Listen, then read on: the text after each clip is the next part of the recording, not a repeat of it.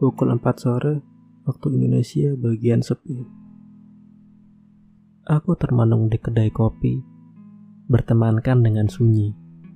Suasana di dalam kedai masih sepi.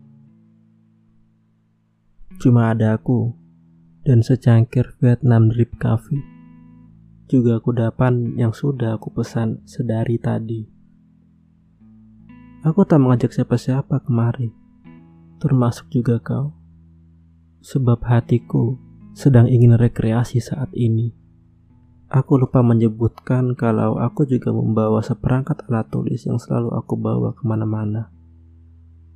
Buku lusuh dengan cover warna coklat dan pena bertinta hitam yang belakangan ini isinya tentang senyummu, genggamanmu, tatapanmu, makanan favoritmu, minuman kesukaanmu, Sampai lagu favoritmu yang sering kau dengarkan sebelum tidur. Aku jadi kesal sendiri, semua tentangmu terus saja memenuhi pikiranku.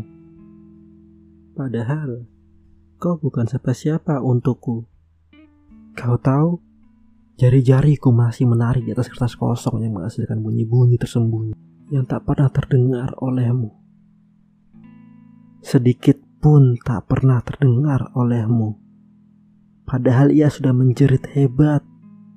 Tapi kau masih tetap saja tidak merasa. Aneh bukan? Kenapa bisa? Tentu saja mulutku terkunci rapat. Memilih untuk bungkam. Tak ada pengakuan, tak ada yang harus diungkapkan. Begini saja, tanpa perasaan yang harus dibesar-besarkan kita masih tetap bisa bertahan dengan sisa-sisa cerita yang masih belum sempat dituntaskan. Kau tak perlu menunggu. Aku pun tak perlu khawatir untuk buru-buru. Sebab memang perasaanku belum ada untukmu. Bahkan semisal kau memilih untuk meninggalkan pun tak apa. Sebab aku tak akan merasa kehilangan apa-apa. Dari awal, kisahmu denganku memang tak ada. Aku hanya mengada-ngada saja tentang keberadaanmu yang terlalu dekat denganku. Atau kau yang memang tak pernah mendekat.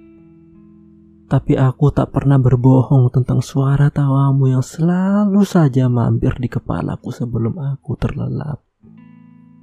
Tak terasa dua jam sudah terlewat begitu saja.